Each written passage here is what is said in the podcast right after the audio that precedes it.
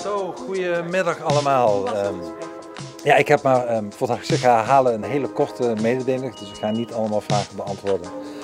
Ehm, maar het was een, uh, een uh, opnieuw een goed en uh, constructief gesprek. en nu wachten we het, en met vertrouwen het verslag van de verkenner, wat als het goed is maandag komt, af. Dit is Politiek Vandaag met Sam Hagens. Fijn dat je luistert. Geert Wilders en Pieter Omtzigt komen net uit een tweede gesprek. Relatietherapie lijkt te werken, want de lucht is een beetje geklaard. Een dramatisch rapport vandaag over het AZC in Ter Apel. Raadsleden daar maken zich grote zorgen. En het is de eerste echte Kamerdag voor de nieuwe Tweede Kamer. Dat is best wel spannend, dus doen sommige partijen het werk in groepjes. Daar gaan we het allemaal over hebben. Maar eerst introduceer ik graag mijn gast van vandaag, mijn fijne collega Merel Eck. Nou, jeetje, zo lief ben je nog nooit geweest voor me. nou, Gefeliciteerd, hè? Ja, we, we, gaan als een trein. Ja, dit is ongelooflijk. Ik ben helemaal zenuwachtig nu ik hier wat zitten. We bestormen de hitlijsten op Spotify. Jij, staan we... jij bestormt ja, de hitlijsten. En, alle, en alle, alle, gasten. We staan al op 71 in de top 100. Zo, 1, 2. Oh, wacht, dat heb ik. Oh, echt? Um, maar goed, goed. Uh, we beginnen altijd een beetje persoonlijk, hè? Oh jee. Wat veel mensen niet, niet van jou weten, is dat ik, ik waardeer dat heel erg in jou, in jou. Jij kan je heel erg druk maken over de politiek. Dat lieg jij, dat jij dat waardeert. Daar erger jij je soms aan. Nee, klopt. Ja, nee, ik kan me af en toe wel een beetje boos maken. Over hoe het hier gaat, waarom het altijd zo gaat zoals het gaat. En dan kan je daar best wel kritiek op hebben. Uh, als ik zeg Timmermans die uh, de pers ontwijkt. Uh, bijvoorbeeld, of het, het, koffietje, het wekelijkse koffiemomentje met Mark Rutte na de persconferentie. Of het lekken van de miljoenennota. Als ik dit zo zeg, je bloed gaat koken. ja, ik raak weer helemaal over mijn toeren inderdaad, zoals je merkt. Waar komt dat vandaan? Nee, nou ja, ik, dan denk ik gewoon, waarom? Ik had van de week, daar, daar wil je waarschijnlijk heen, want van de week had ik weer zo'n momentje. Een boosmakertje? Een boosmakertje. Uh, boosmakertje met Merel. Uh, nee. ja, ik heb een jingle. Niet. Ja, hallo en welkom bij Boos. nee, die, uh, nee, ja, Oesloe, uh, Guna Oesloe, die stapte natuurlijk op als staatssecretaris van Cultuur en Media gaat naar Corendon, haar familiebedrijf. Ja, en uh, dan denk je dat is een van de, hè, de, de belangrijkste publieke functies die je kan hebben. Uh, je wordt betaald door iedereen van belastinggeld, et cetera. Dus als je dan opstapt vroegtijdig, dan kom je wel even uitleggen aan journalisten waar jij het notabene staatssecretaris voor bent, mm -hmm. waarom je dat doet en laat je journalisten even uh, vragen stellen. Maar nee, Absoluut niet. Gingen ze absoluut niet doen. Bleef bij gewoon een schriftelijk statement. De volgende dag was ze al weg. Volgende dag was ze al weg. Maar dus... gaat het om journalisten? Maak je journalisten daar niet iets te belangrijk mee? Nee, maar dat, dat is ook een, een fout die eh, politici heel vaak maken. Die denken dan dat ze met de journalist aan te praten. Maar je, je legt het uit aan de kijker mhm. natuurlijk. Of aan de lezer. Of waarom jij weggaat. Um, en je wil ook vragen stellen. Je wil kritische vragen kunnen stellen aan iemand. Waarom stap je dan vroegtijdig op? Waarom wacht je dan niet even? Waarom zit je je termijn niet uit? Uh, maar dat deden ze absoluut niet. Hè. Ik de ja. woordvoerder gebeld dat ik het ronduit schofterig vond dat dat niet. Uh, ja, ik was echt een beetje boos. Uh, maar wat hoorden we nou later? Die ja. woordvoerder. Jij die kreeg vanochtend een appje van die woordvoerder. Dat hij meegaat naar Corendon als woordvoerder. Dus toen dacht ik, oh, Oh, dus zo werkt het. Jij bent al je toekomstige baas uh, misschien uit de wind aan het houden of zo. Hè? Dat is ver gedacht natuurlijk. Maar ik dacht wel, ja, jeetje, hallo. Want hij uh, hield de boot een beetje af op die dag dat... Hij zei, we gaan gewoon niks doen. Klaar, dit is het. Geven. Dit is het, geen reactie en daar blijft maar het die woordvoerder mag toch ook wel voor Corendon werken? Die moet, nou, zeker, je moet zeker doen wat je wil. Maar toen ik het hoorde, dacht ik wel, ja uit welke overwegingen uh, heb jij dan uh, de pers afgehouden? En uh, dit is misschien ook een beetje dan een baantjescarousel. Nou ja, dat zeker. Ja, goed. Ze helpen elkaar aan baantjes. Nou is ja, dat het gevoel ja. dat je eraan overhaalt? Nou nee, niet per se dat baantjescarousel. Ik bedoel, het is natuurlijk wel vaker dat je ziet dat woordvoerders die... Uh, weet ik veel, wel overal sommige bewindsnemen nemen ook een uh, bewindspersonen nemen ook hun woordvoerders van vroegere functies juist mee naar Den Haag. Ja. Dus het gebeurt andersom ook. Uh, alleen het gevoel was ik wel dat ik dacht, ja, waarom heb jij dan uh, Oesloe uit de wind gehouden uh, hierover? Ja, dat heeft hij zeker gedaan. We gaan het hebben over de formatie. Je komt er net vandaan. Ja. Hoe was het? Heel uh, apart. Uh, Wilders, die, uh, Wilders en Omtzigt zaten weer bij elkaar. Gisteren ook al natuurlijk, vandaag dus weer. weer bijna twee uur ongeveer. Lang gesprek. Wilders kwam als eerst naar buiten. Die was heel duidelijk eigenlijk. Die hoorden we net al eventjes. En heel kort ook. Heel kort en heel duidelijk. Hij zei gewoon, ik ga er verder niks over zeggen. Dat is Ja. niet handig, als ik er wat over ga zeggen. Ehm, en eh, toen eh, zei hij nog, eh, we vroegen nog, hè, komen er dan meer gesprekken?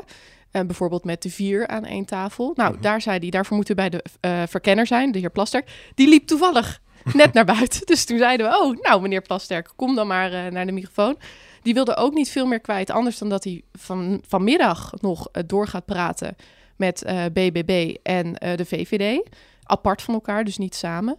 En hoe het dan verder gaat, daar wilde hij verder ook geen uitspraken over doen. Want hij was op weg naar de voorzitter van de Tweede Kamer. Daar kon hij echt niet te laat komen. Om haar waarschijnlijk even een update te geven. Dat denk ik wel, ja. Eh, dus vanmiddag zitten er nog twee partijen. En daarna kwam Pieter Omtzigt naar buiten. Laten we even naar hem luisteren. Oh, kijk. Eh, Het was een goed gesprek, een constructieve sfeer. Wilt u verder praten met de heer Wilders eventueel voor het vormen van een nieuw kabinet in een informatieronde? Ik wacht even het advies van de informateur af. Eh, hij gaat nu zijn advies schrijven. Maar zou u het willen? Ehm, ik wacht rustig zijn advies af, maar ik heb er vertrouwen in dat hij een advies kan uitbrengen. Maar, zou u het willen? Ik wacht dat advies af, maar een nou af constructief van gesprek. het advies van de verkenner of u iets wil of niet? Ik ga nu nog even met mijn fractie spreken. Het was een goed en constructief gesprek, dus het is niet zo dat ik hier sta met, oh, we lopen weg. Maar dus Als u dat weet vraag is. niet. Ik zit constructief in deze sfeer en ik neem dit stap voor Stap voor stap Stap voor stap. gaat hij dit doen. En dit ging nog wel eventjes door, hè? Ja, dit is weer zo'n moment dat ehm, het eigenlijk alleen maar onduidelijker wordt. Dat was een eh, paar dagen geleden ook al zo, vlak voordat hij zijn brief eh, naar buiten bracht die hij aan de verkenner had gegeven na zijn eerste gesprek. Dat je denkt, huh, wa- wat, wat zeg je nou eigenlijk? Kijk, eigenlijk wat hij zegt is, ik wil gewoon nog even niks kwijt hierover. Nee, wacht gewoon tot het verslag van de verkenner Plasterk. ja. Daar komt hij maandag mee. Hij zei ook iets nog verder in de trant, wat hij vaker zegt natuurlijk, dat ehm, hij wil dat de Tweede Kamer als eerste hè, geïnformeerd wordt door dat verslag. En eh, kijk, ik waarschuwde jullie al hiervoor. Ik heb allemaal chocolaatjes gegeten. nu krijg ik dus een droge keel. Ehm, hij, heeft de, eh, hij heeft gezegd dat verslag moet gewoon de Tweede Kamer krijgen en dan goed geïnformeerd worden en dan kunnen we verder. Ja. Maar het leek eerst alsof hij zei dat voor zijn eigen beeld, eh, dat hij ook even eerst het verslag moet lezen om daarna te bepalen Ja. wat hij nou eigenlijk wil en verder moet. En het leek ook even erop dat hij nog moest overleggen met zijn eigen fractie. dat gaf hij ook uiteindelijk wel toe. Dat hij, ehm, eh, dat hij ze op de hoogte moest brengen ja, van dat wat hij zijn fractie gebeurd. heel serieus neemt en dat hij zich gaat informeren. Ja. Maar dat doet hij waarschijnlijk pas dinsdag, zei hij. We zitten nu dus eigenlijk ook wel op het moment dat ze helemaal niks loslaten. Want dat is niet in het belang van onderhandelingen of eh, van de formatie uiteindelijk. Ik kijk dan heel erg, want ik zag toen jij net beneden stond, kwam het beeld hier binnen. Ik, hij keek echt heel anders dan gisteren. En dat, zegt misschien niks, want gisteren gaf hij toe van... ik ben in een hele goede bui, want we zijn sinds vandaag met 20 man in de fractie. Maar het leek wel alsof hij heel serieus keek. En dat het misschien helemaal... Dit, dit is puur speculatie natuurlijk, maar het, het kwam over alsof hij... Alsof het helemaal niet zo'n fijn gesprek was geweest. Mm, nee, dat, dat, dat, dat vond ik ook een beetje blijken uit zijn antwoorden... dat het dus allemaal heel vaag bleef. En eh, alsof hij het misschien voor zichzelf nog niet eens helemaal op een rijtje heeft gezet. Dat kan natuurlijk ook. Eh, maar dat is een, inderdaad speculatie. Hij zegt, ik moet de fractie eerst nog informeren. We moeten het eh, verslag gewoon afwachten. En dan kijken we verder. Ja, ehm, morgen geen gesprekken. Later vandaag nog dus wel. Dat zei je net al, gesprekken. En dan maandag het verslag van Ronald Plasterk. Daar zijn we heel benieuwd naar. Ander nieuws, eh, dat gaat over Ter Apel, het AZC daar. De inspectie is afgelopen maandagnacht daar langs geweest. Hebben gekeken hoe het daar aan toe ging. Nou, er waren eh 2340 mensen eh, eh, aanwezig, terwijl het er max 2000 mogen zijn. Meeste basale eisen voor opvang, eh, ja, die eisen worden niet gehaald. Inspectie vreest voor geweld. Mannen zijn daar verslaafd aan methadon. Er zijn meer dan 200 overlastgevers. Dat gaat helemaal niet goed daar. Ehm, ik heb nog contact gehad met Marco Visser. Dat is een raadslid eh, daar eh, in die gemeente, gemeente Belangen Westerwolde. En die zegt dat het hem helemaal niet verbaast, dit rapport. Die aanmeldruimtes waar ze normaal gesproken zitten om te wachten om die procedure te starten, daar slapen ze op dit moment. En ja, het meest opvallende vond ik nog wel wat hij eh, te zeggen had over eh, hoe het er daar aan toe gaat. Hij kent natuurlijk veel mensen, woont in Ter Apel, kent veel mensen die daar werken. En dan zegt hij, het is nu net zo erg als vorig jaar in de zomer, ook zeker qua aantallen, toen er dus mensen buiten sliepen. En mensen die daar werken gaan soms huilend naar huis, omdat ze tegen kinderen moeten zeggen dat ze op de grond moeten slapen. Ja. En het ziekteverzuim is heel hoog. Het personeel kan het niet aan. Brandveiligheid was ook, eh, hè, dat, dat doordat ze zo dicht bij elkaar zitten, dat ze dus niet goed kunnen vluchten, mocht er brand uitbreken daar. Ja, Ja, nee. bizar. Ja, en, en dan wil je, wat wil je dan? dan wil je. Nee, ja, nee. pardon, dan wil je een reactie van eh, jee. staatssecretaris Erik van den Burg. Er komt weer een boosmakertje van Merel aan. Ja, nou ja, dat hebben jullie geprobeerd eh, om eh, een reactie te krijgen. Eh, Ja. En dat wil je dan even voor camera. Dat je tegenover hem staat, dat je kritische vragen wil stellen, dat je door wil vragen, et cetera. Maar er was geen plek vandaag. En een reden is daar verder... Nee, hij had geen tijd. Nee. Terwijl er zo'n conclusie naar buiten komt. Ja, een schokkend rapport. Ja, hij heeft wel schriftelijk dus gereageerd. Hij heeft gezegd dat ze, ja... Hij, eigenlijk zegt hij dat ze eh, doorgaan met wat ze al doen de hele tijd. Namelijk gemeenten echt met klem en klem verzoeken om bij te gaan springen, om Ter Apel te gaan ontlasten. Hè? Iets wat Ter Apel ook natuurlijk zelf zegt van... eh, hallo, eh, andere gemeenten, help ons nou eens even. En hij zegt eigenlijk, ja, daar gaan we gewoon mee door. Ander nieuws. eh, die PVV-kamerleden zijn veel in het nieuws de afgelopen dagen. Ehm, Willem Boutkan werd gisteren ja, nogal uitgelachen. Onder andere bij Vandaag in Site. Want hij was best wel eerlijk. En zei, ja, ik had eigenlijk helemaal niet op gerekend. Ik zat iets anders te kijken toen de exit polls kwamen. En ik sta op nummer 30. Ja, ik wist ook niet dat dit ging gebeuren. Eh, daar is op zich wel al best wel veel over gezegd. Ehm, eh, uiteindelijk vond ik ook wel... Ik vond zijn openheid ook wel bijzonder. Ja, het is wel, het En- is, aan de het is wel verfrissend, Ja. inderdaad. Ja. En dat het niet het antwoord was waar meeste, de meeste mensen op hadden gehoopt. Kun je ook dan wel iets bij voorstellen. Maar wij willen graag nog even een andere PVV'er laten horen. Dennis Ram. Die staat op plek 26.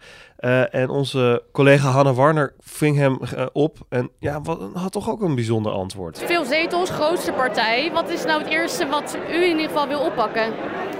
Eh, daar kan ik nog niks over zeggen helaas. Hoezo niet? De portefeuilleverdeling eh, die, eh, die moet nog bekend worden gemaakt. Waar hoopt u op? Ehm dat kan ik ook niet zeggen. nee, helaas. Ehm, Geheimzinnig. ja, klopt. Ja, maar ja, dat, eh, Waarom? nou ja, de, de PVV die, die regelt dat via onze persvoorlichter. En eh die, die krijgen jullie... eh, Oh, u heeft wel al mediatraining gehad, zo te zien. ja, klopt. Daar heeft u geleerd vooral niks te zeggen tegen de pers. Nou, we mogen wel wat, wat zeggen tegen de pers. vooral omdat het erg leuk is geweest. Gaan we dit vaker zien? Ja, aan de ene kant wel. eh, eh, maar ik moet wel zeggen, kijk, het, het valt nu op. Er zijn natuurlijk heel veel nieuwe PVV-kamerleden. Ja. Ook dus inderdaad heel veel mensen die echt geen rekening hadden gehouden met het feit dat ze überhaupt in de Kamer zouden komen. Het is wel zo dat eh, eh, alle partijen doen heel spastisch over hun nieuwe Kamerleden. Omdat die inderdaad nog geen media gewend zijn. Die zijn nog niet... eh, eh, Portefeuilles zijn ook nog niet allemaal verdeeld. Portefeuilles zijn nog niet verdeeld. Ze kunnen nog. Ja, de partijen zijn best wel eh, bang om nieuwe Kamerleden ergens heen te sturen. Hè. Als je nieuwe Kamerleden bijvoorbeeld uitnodigt een keer voor een programma. Dan sturen ze toch iemand die al langer in de Kamer zit, gewend is aan de pers. Dus Het is ook best wel spannend. Want voor hetzelfde gaat komen ze Merel tegen die op dat moment net even pissig is. ja, nou dat, ja. dat wil je ze niet aandoen. Nee, nee, nee. Nou ja, nee, zo erg is het nou ook weer niet hoor. Nee, maar dat, dat is dus wel, dat is überhaupt iets wat partijen Wilders nuanceerde eh, het ook wel een beetje. Hij zei, nee, hij mag echt wel iets meer zeggen dan alleen dat hij het leuk vindt om hier te zijn. Ja, ja, dus... nou, Maar goed, een moeilijke dag. En ehm, zeker voor die nieuwe mensen. Vandaag dan ook het allereerste debat. Dat was een twee minuten debat. Dat duurt nooit twee minuten. Over landbouw duurt altijd iets langer. Maar eh, daar zaten ook, dat viel dan op, vooral bij de PVV, een aantal nieuwe Kamerleden. Terwijl zij niet het woord voeren op dat onderwerp. Maar ook bij NSC. Ja, een paar. eh, ja, terwijl hè, normaal gesproken bij dit soort. Je zag bij de eh, partijen die eh, Kamerleden hebben. Die al eerder, hè, vorige eh, periode, ook hierover het woord voerden. die zaten alleen.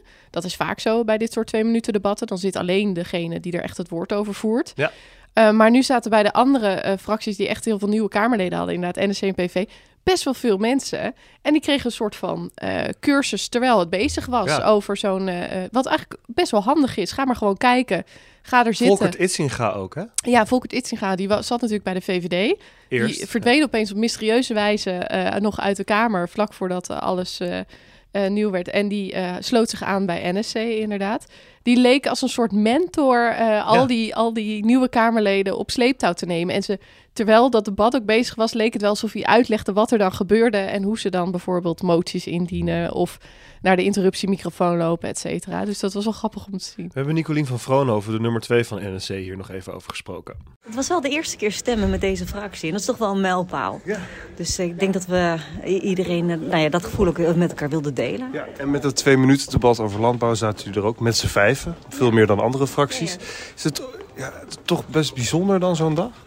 Ja, absoluut. Nee, dus um, nu we met zo'n uh, grote groep zitten van twintig, uh, veel nieuwe mensen ook, mensen die ook voor het eerst in het parlementaire werk getrokken worden, is het, uh, is het ook wel heel mooi om te zien hoe mensen elkaar steunen en elkaar een beetje helpen. Ja. Um, nou, de komende dag gaat er niet heel veel gebeuren. Straks zijn er nog wel wat, twee gesprekken, dus hebben we ook al benoemd met de formatie. Maar er zijn geen debatten gepland in de avond. Morgen wel natuurlijk weer een ministerraad van een demissionaire kabinet. Um, fijn dat je er was. Merel. Ja, graag. Vond je het leuk om hier te zijn? Uh, ontzettend leuk. Ik zie al zo weinig. Dus het was echt een heel leuk quality time. Bedankt. Morgen zit ik hier met Raymond Mens. Dan oh, is leuk. er weer een aflevering van Politiek Vandaag. Tot morgen.